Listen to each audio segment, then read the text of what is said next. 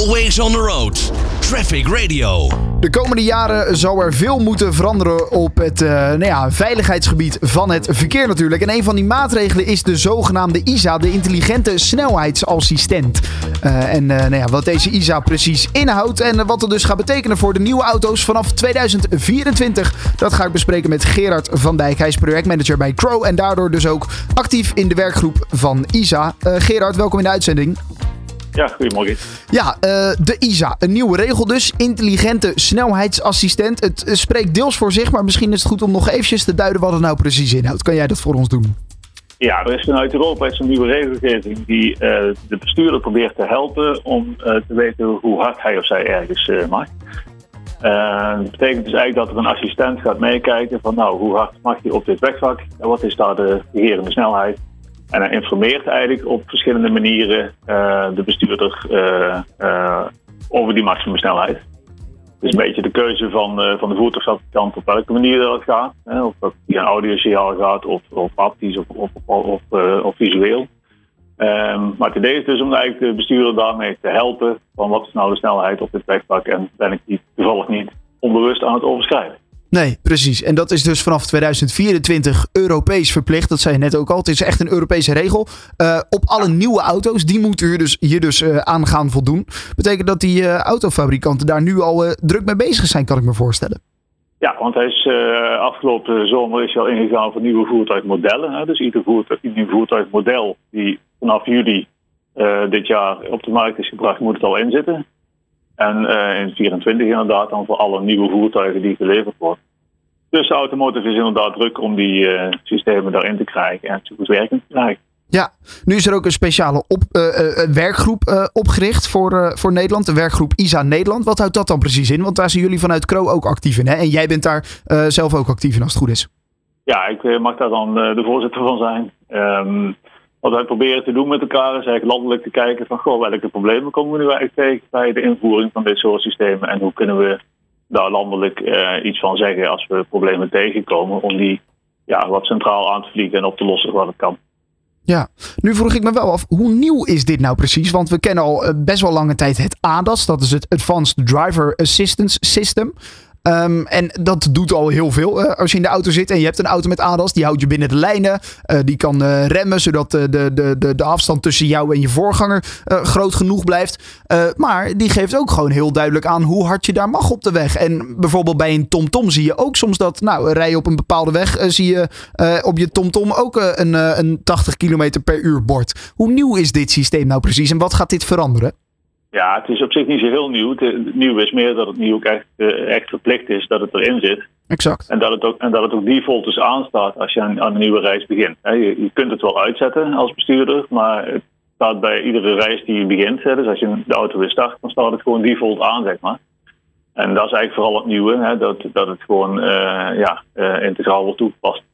Ja, en, en je zei aan het begin, het is meer een soort uh, uh, hulpmiddel wat laat zien op een bepaalde manier uh, hoe hard je ergens mag of dat je te hard gaat. Het is niet een systeem wat echt gaat ingrijpen. Of is dat ook een mogelijkheid van, van, van de, de ISA?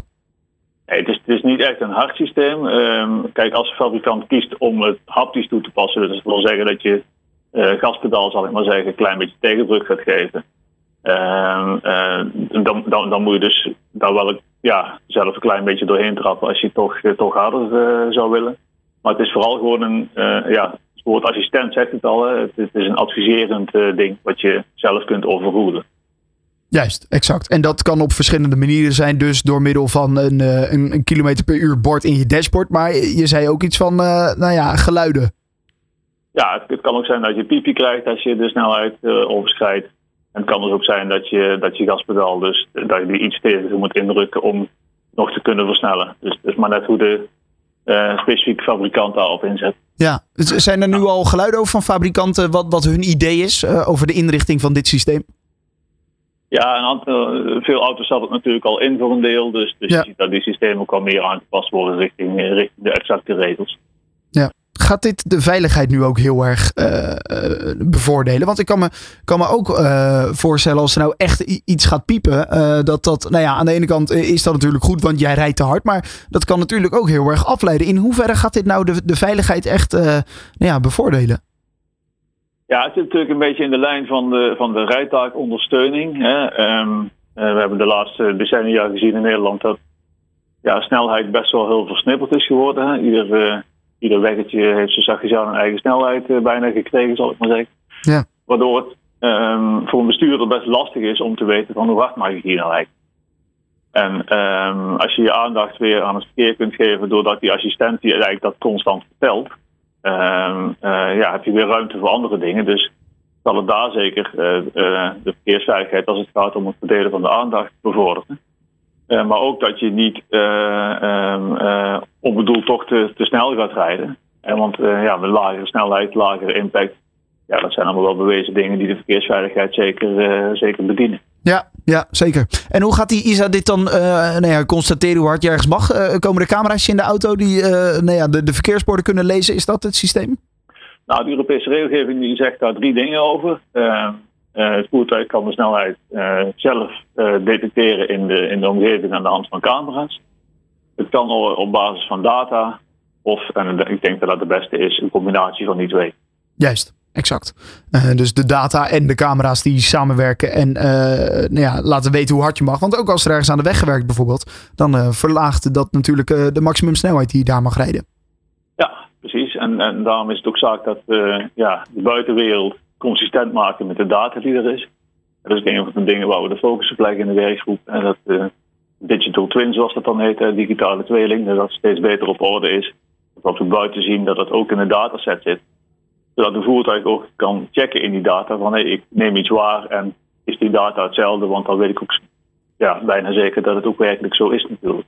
Ja, zijn jullie positief gestemd in de werkgroep over deze uh, nieuwe regel die dan dus uh, echt verplicht is vanaf 2024 voor alle nieuwe Europese auto's? Ja hoor, zeker. Dus uh, ja, ik denk dat het een goede maatregel is die, die echt wel kan helpen. de uitdaging is wel om het ook echt op goed te krijgen. Want ja, als je uh, foutieve signalen krijgt, dat, ja, dat helpt de, de, de zaak juist de andere kant op. Ja. En daar moeten we alert op zijn dat we dat goed voor elkaar hebben voor die tijd. Exact, er moet wel uh, 80 staan als je daar 80 mag en geen 100 bijvoorbeeld. Ja, en dan zitten her en der zitten er nog wat, wat kinderziektes in die we ja, steeds meer proberen uit te halen met elkaar. Vandaar dat we ook een publiek-private werkgroep zijn, waarbij, waarbij ook zowel marktpartijen als overheden in zitten. met kennis van het systeem en met kennis van beleid en dat bij elkaar proberen te brengen.